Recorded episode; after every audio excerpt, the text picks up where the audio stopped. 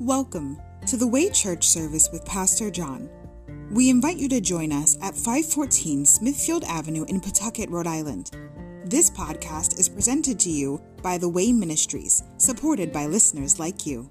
For donations, live videos, podcasts, and more, please visit www.thewayministriesri.org.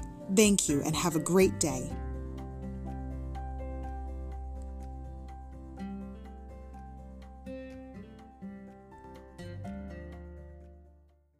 Good morning, Greystone. Good morning. How's everybody doing this morning? Okay? All right, let's get a smile. Come on, you know how it's going to start off this morning, right? We all got a lot to be grateful for. Our Lord deserves a smile this morning. Amen. All right, welcome to the Way Church service at Greystone. I would like to thank everyone for coming out this morning to get a portion of God's Word. First and foremost, I would like to thank our risen Savior this morning, the Lord Jesus Christ. For making this all possible for us by going to the cross, shedding his blood for the forgiveness of our sins, and becoming the final sacrifice for our sins, so we could have a new life, spiritual life, eternal life, and a new purpose here on planet Earth for all who believe in the one and only Son of God.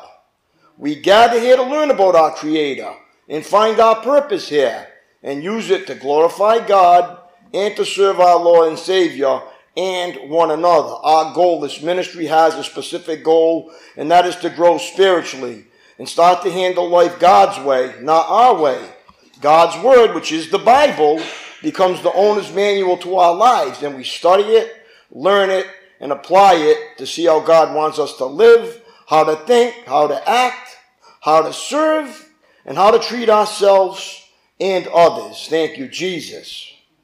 Each part of his body is very precious to God. One body, many parts. I want to personally welcome all of you to the way.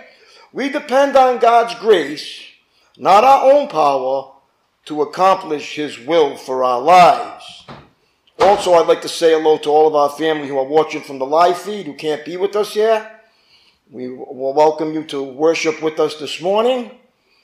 And if you have a cell phone, can you please silence it so it does not disturb this morning's service?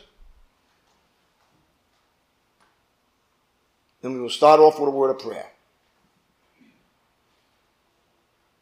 Dear Heavenly Father, Jesus, thank you for giving us this beautiful day to gather together as your family, Lord, to worship, honor, and glorify you, Lord, and to bring into remembrance the ultimate sacrifice that you gave, your life and your blood for us, Lord, so we could be set free to have a personal relationship with our Father and to be set free from the bondage of sin, Lord. We're just so grateful and eternally thankful for that salvation that you've given us, Lord, for that gift, Lord. For without it, we wouldn't be able to do your will, Lord. And I thank you for the people that serve so faithfully in the ministry, Lord, that we all need each other and we all love each other. And I pray that you take all the bitterness out of our hearts this morning, Lord, and fill it with your love so we can receive clearly the message that the Spirit is trying to say to the church this morning I pray for the people who can't be with us, who are not feeling well, who are sick, Lord, that you touch their lives and reassure them that you'll never leave them nor forsake them and you're with them every step of the way. And as, as always, let everything we do this morning be led by your Spirit and not by our flesh. And it's in Jesus' mighty name I pray. Amen. Okay, we're going to stand and worship the Lord.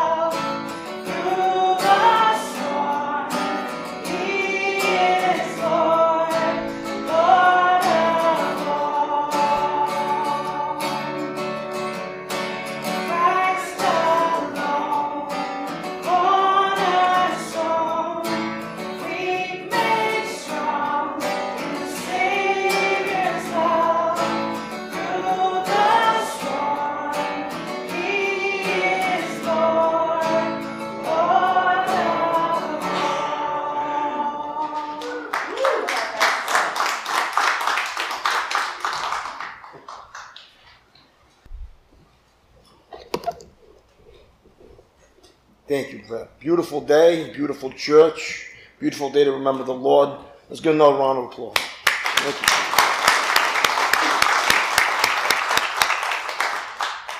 you. As we mentioned, it is the Lord's Supper this morning, so please prepare your hearts, clear your minds to receive the message. The Spirit is trying to say to the church this morning. We are going to get started with a short video clip. So we're going to watch the video clip and we are going to get started. There's nothing like getting a beautiful visual of really went on in the, in the agony that he must have went through for us. Amen. How about a round of applause for our Lord and Savior this morning?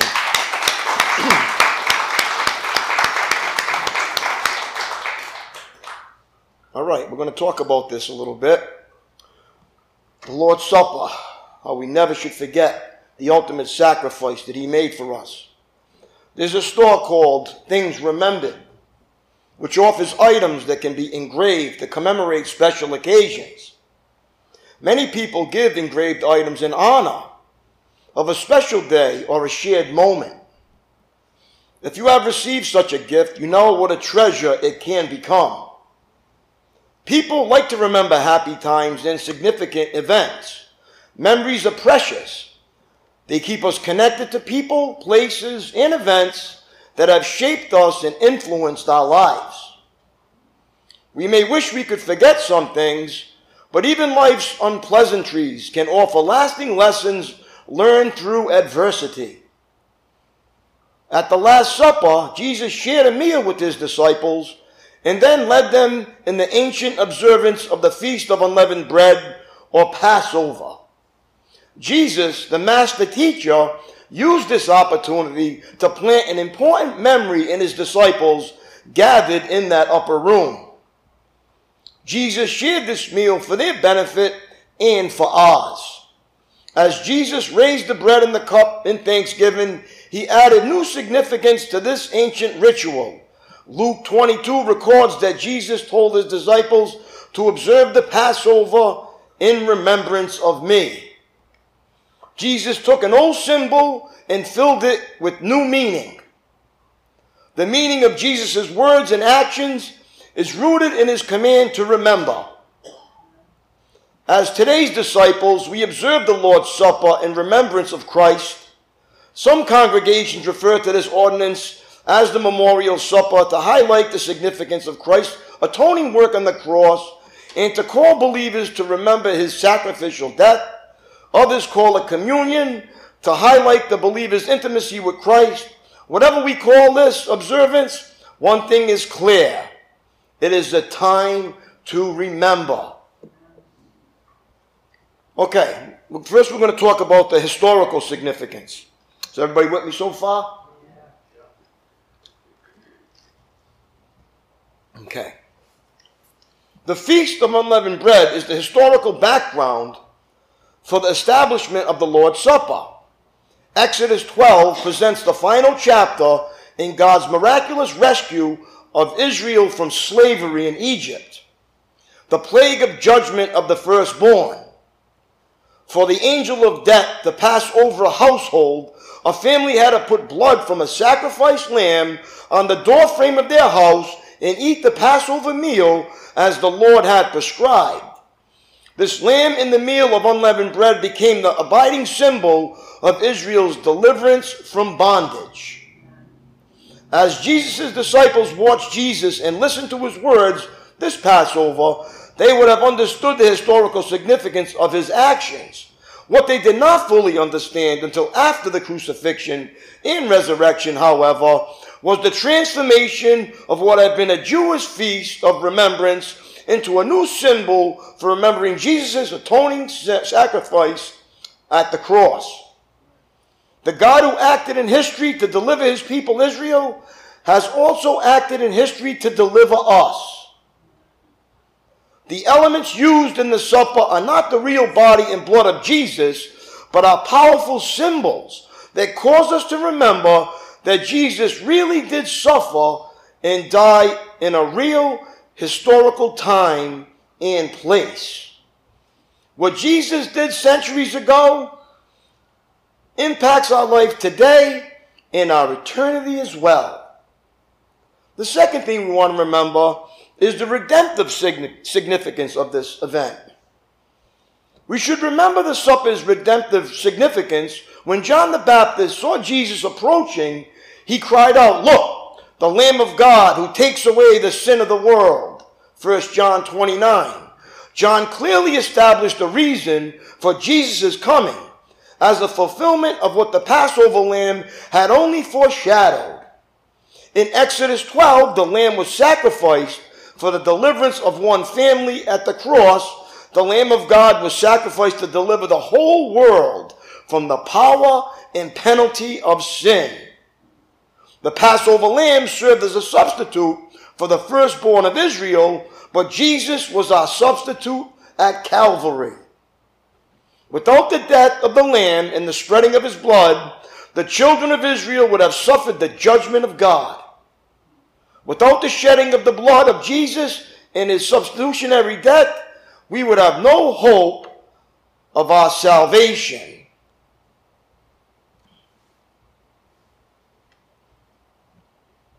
We celebrate our redemption in remembrance of him. The Lord's Supper presents the powerful message of the gospel. What a perfect time to give people an opportunity to receive the salvation purchased at the cross. Those who respond will remember that the symbols of the Lord's table spoke to them of their need for Christ's provision. Get an amen there. And the third thing we want to mention the personal significance. We should remember the Lord's Supper personal significance. Luke 22, 19 and 20 records Jesus' words. This is my body given for you. This cup is the new covenant in my blood, which is poured out for you. Jesus personalizes his statements by using the pronoun you. Jesus told his disciples that he was going to suffer for them. He was going to die for them. True. Jesus would die for everyone for the sin of the world, but his disciples heard Jesus say, I am doing this for you. If you are like me, you receive more junk mail than any other kind of mail. You know the kind of mail I'm talking about. It's addressed to occupant or resident.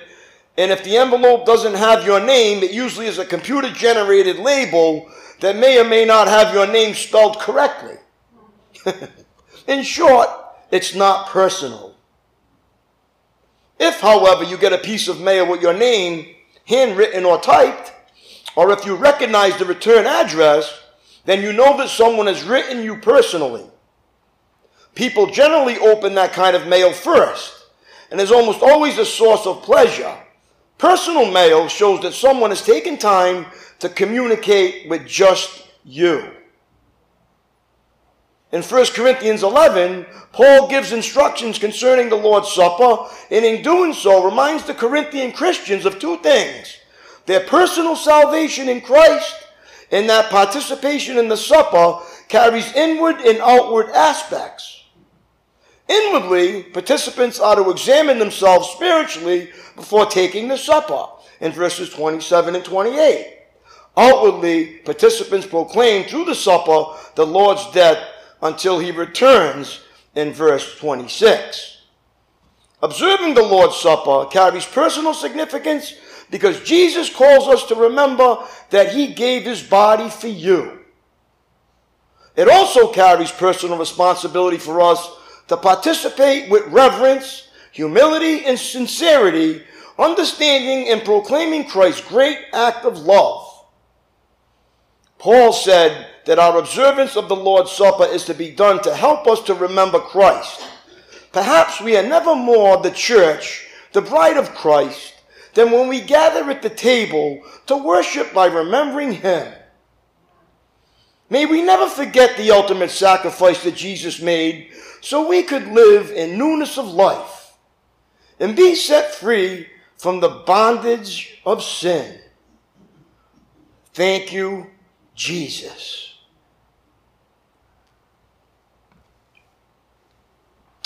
We're going to bow our heads for prayer. Oh Lord God, Heavenly Father, we praise and thank you for the grace that your Son, Jesus Christ, you establish this supper in which we eat his body and drink his blood.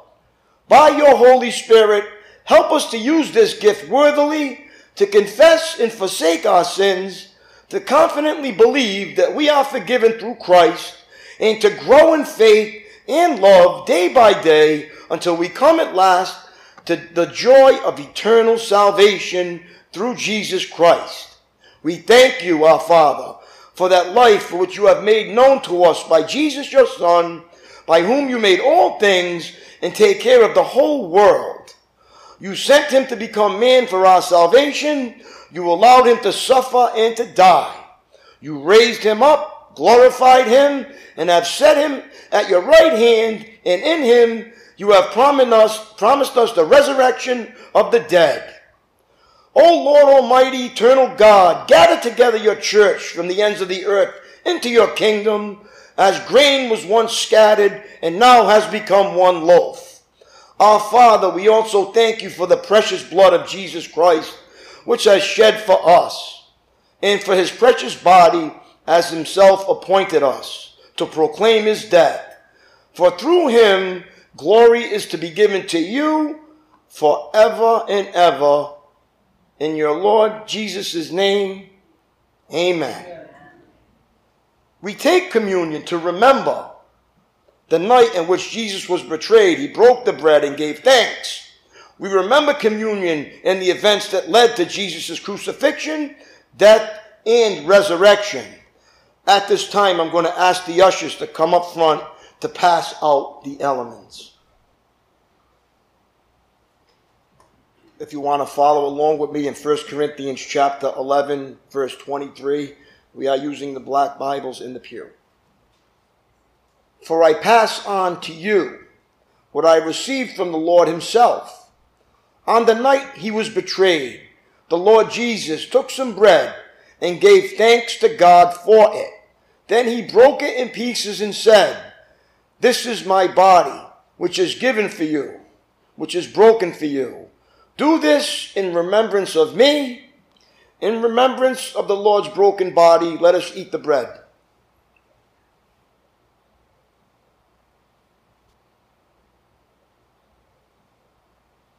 In the same way, he took the cup of wine after supper, saying, This cup is the new covenant between God and his people, an agreement confirmed with my blood.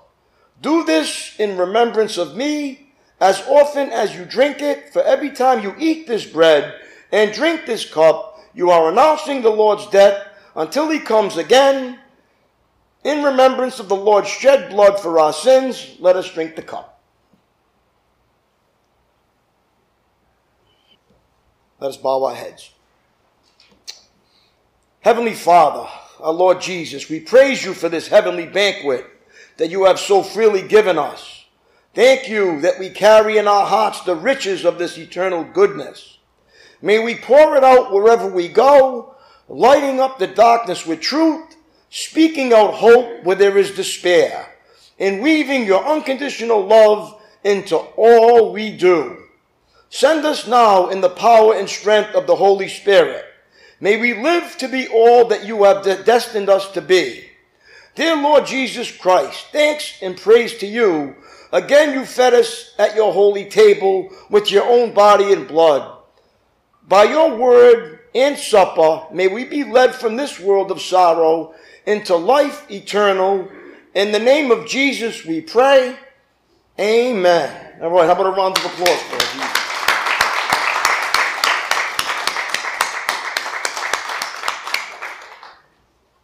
Okay. We're going to continue our message on obedience. First, we're going to turn to Philippians chapter 2. Philippians chapter 2.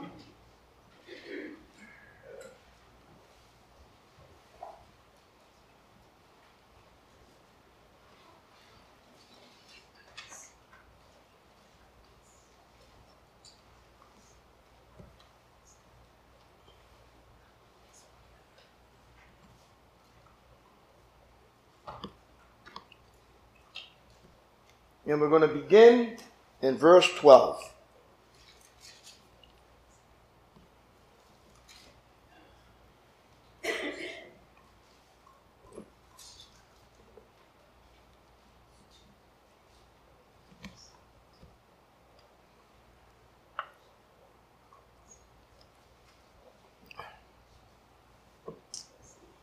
Everybody there? Dear friends, you always followed my instructions when I was with you. And now that I am away, it is even more important. Work hard to show the results of your salvation, obeying God with deep reverence and fear. For God is working in you, giving you the desire and the power to do what pleases Him. Before we go on, God is working in each and every one of us, and He's giving us the desire and the power to do what pleases Him. It is through the Holy Spirit and His power that we can do anything that pleases Him. Can I get an amen for this? We cannot do that in the flesh. God has given us everything we need to live the life that He calls us to live. Now, in verse 14, do everything without complaining and arguing. Uh oh.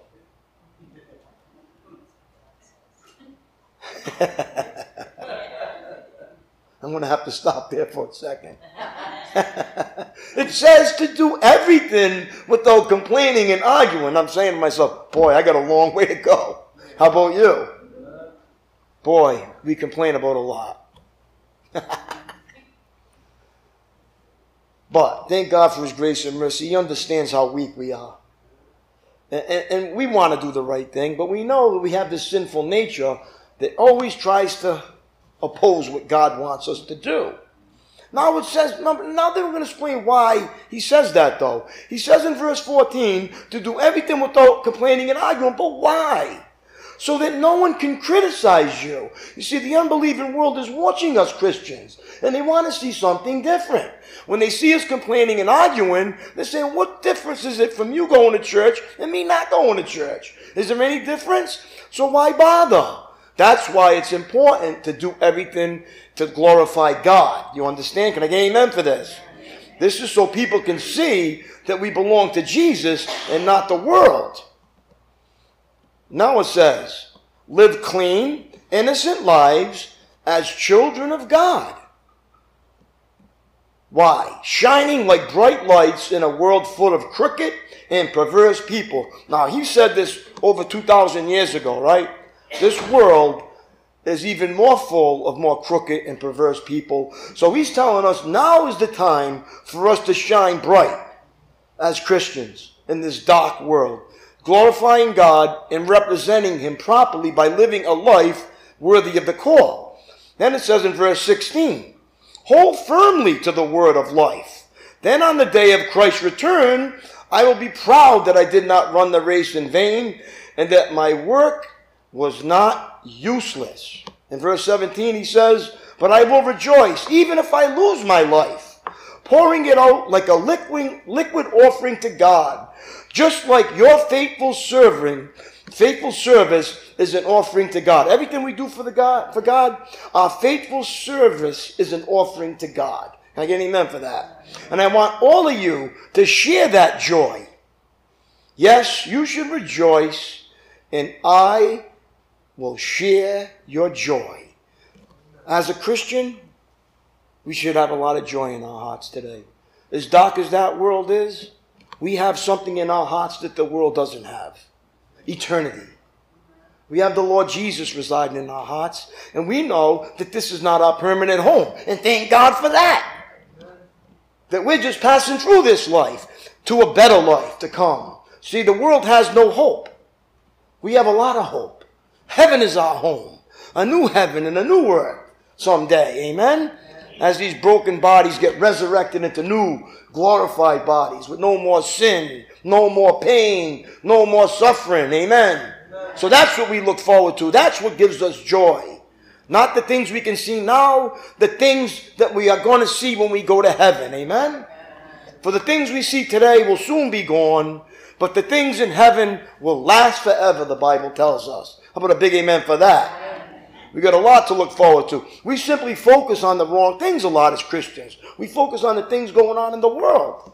But this world is not our permanent home. We're going to be out of this world before you know it.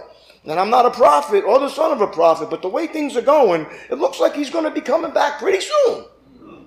So the problem, the thing of it is, are we going to be ready when he does return? Are we going to be ready to go home with him? Hanging our heads high, saying, Yes, Lord, I lived for you while I was here. Glorify you. Or am I going to hang my head low, say, Lord, I should have spent more time with you, but I wish that I didn't. It's all up to you. Now, today's the day of salvation. Can I get an amen? amen. And we're in a day to live for God.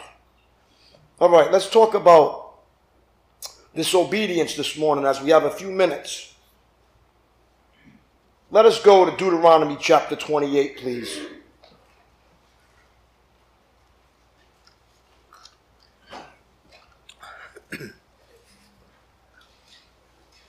you see, in the flesh, obedience to God feels like God has taken something from us. But being obedient in the spirit, it gives us life. Can I get an amen for this? The only reason why God takes things from us because it takes us away from Him. Deuteronomy chapter 8, verse 1. Oh, no, 28. I'm sorry. Yeah, 28. I don't, I want to confuse you. It's hard enough to get there. All right. Come on now.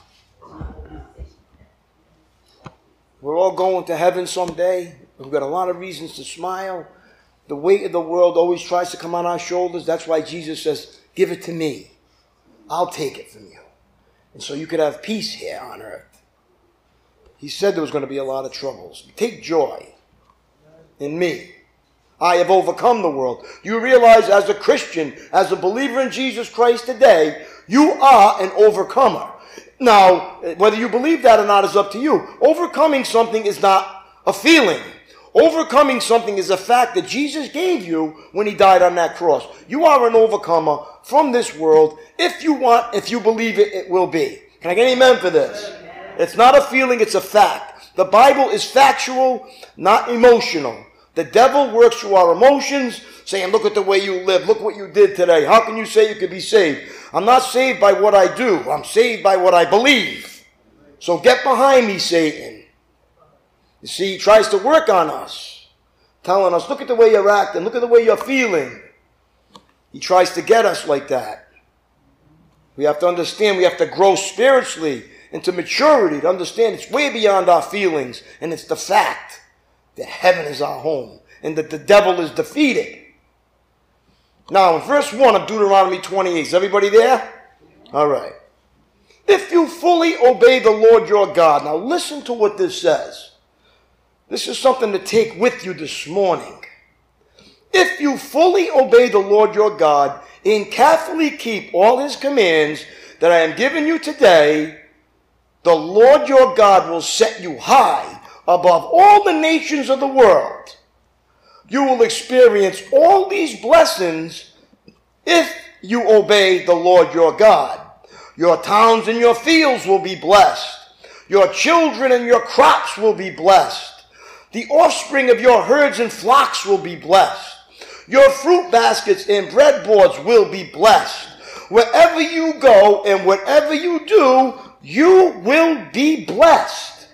Now, what a condition that is. Now it says, the Lord will conquer your enemies when they attack you. Now, you know when you get attacked by your enemy, which is Satan, he attacks you what? Thought, word, and deed.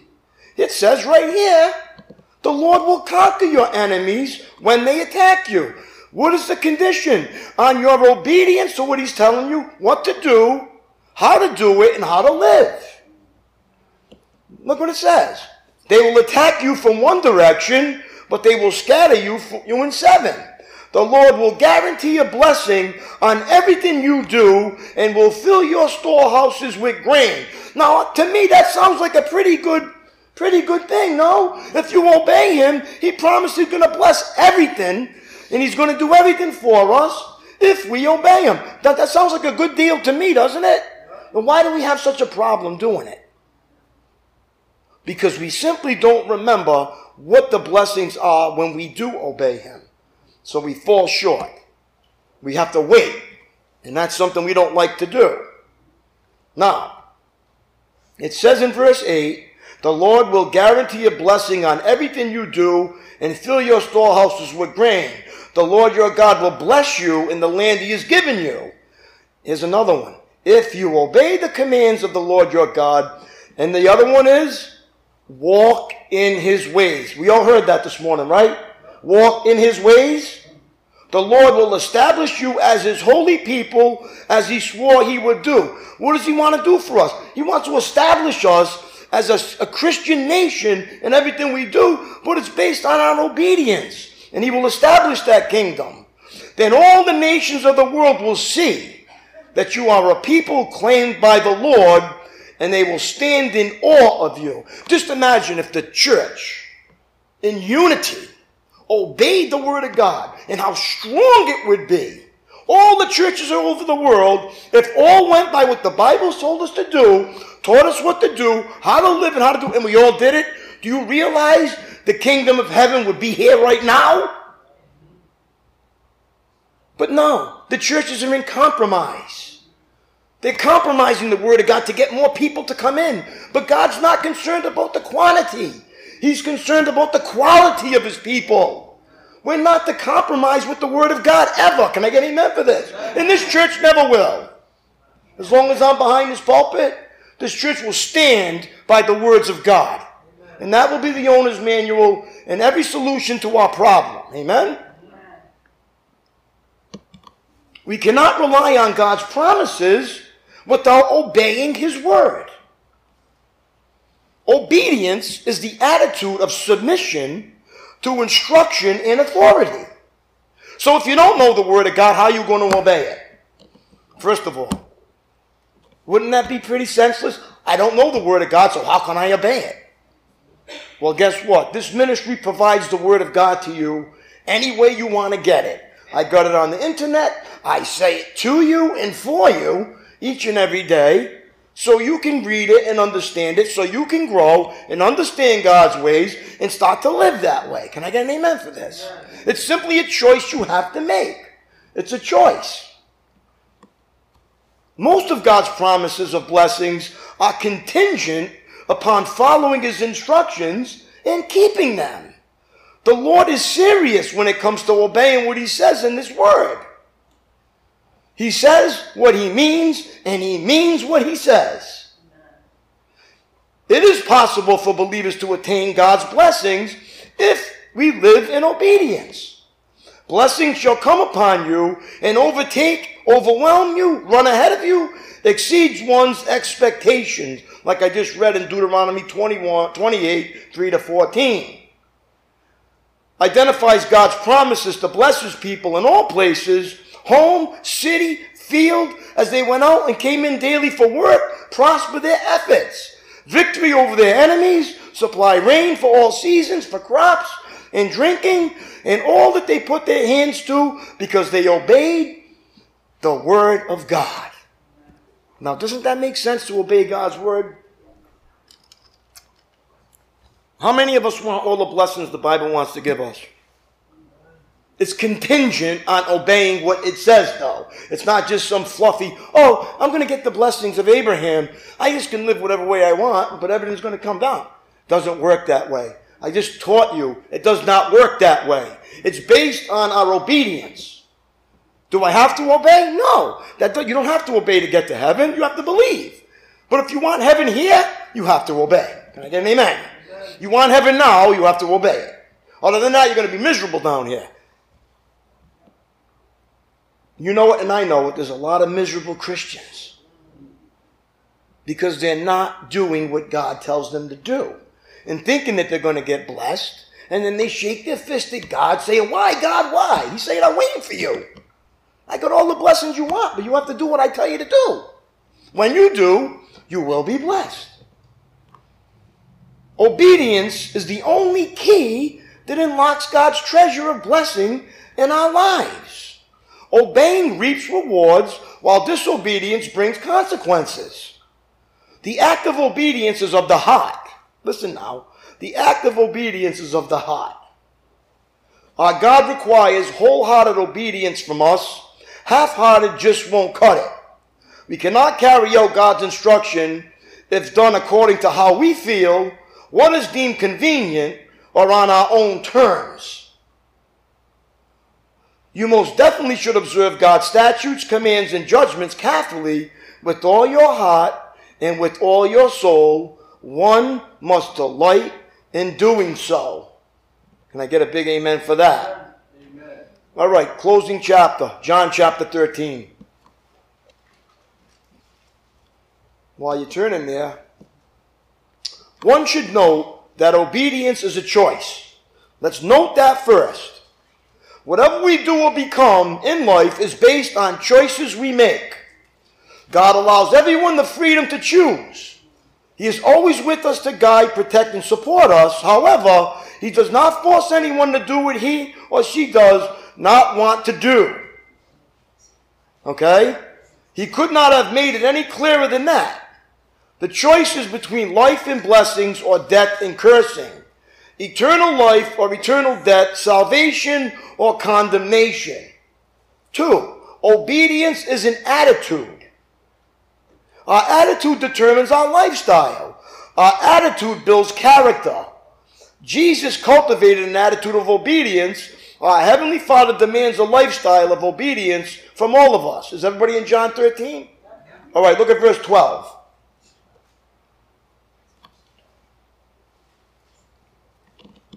After washing their feet, the God in heaven was washing feet. He put on his robe again and sat down and asked, Do you understand what I was doing? You call me teacher and Lord, and you are right, because that's what I am. And since I, the Lord, your Lord and teacher, have washed your feet, you ought to wash each other's feet. I have given you an example to follow. Do as I have done to you. I tell you the truth. Slaves are not greater than their master, nor is the messenger more important than the one who sends the message. Now that you know these things, God will bless you for doing them. How about a big amen for that? Most of the hindrances to obeying him are self manufactured. Okay? A few hindrances might be rebellion, excuses, relationships, fear, pressures. Three, obedience is learned. We have to learn how to obey. Can I get amen for this? The Bible teaches that Jesus learned obedience. I'm going to read this scripture and we're going to close. In Hebrews 5, verse 7 to 9, while Jesus was here on earth, he offered prayers and pleadings with a loud cry and tears to the one who could rescue him from death. And God heard his prayers because of his deep reverence for God. Even though Jesus was God's son, he learned obedience from the things he suffered. In this way, God qualified him as a perfect high priest, and he became the source of eternal salvation for all those who obey him. Amen? All right, we're going to close there. Thank you for letting me share that message with you. I'm going to call the ushers up now to take the collection. We're going to stand and we're going to close.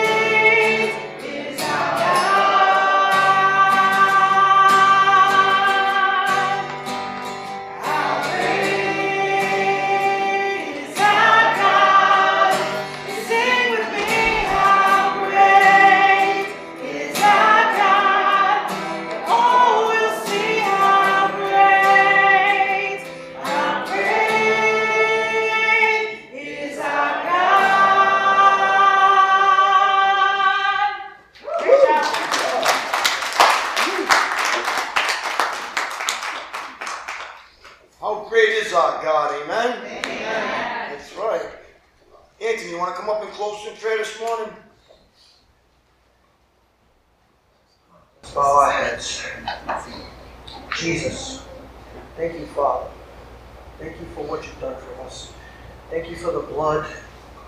Thank you for the, the body. Thank you for everything you've given us in our lives, Lord.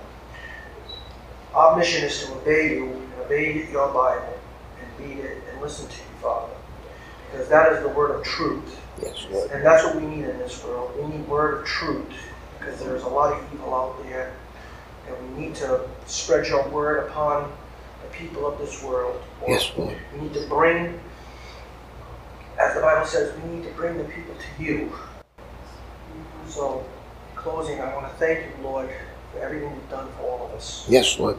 And uh, let's and thank you in Jesus' name. Amen. Amen. All right. Thanks, everybody. Have a great day. Come share with us in the fellowship room after. Until we meet again, God bless. Peace.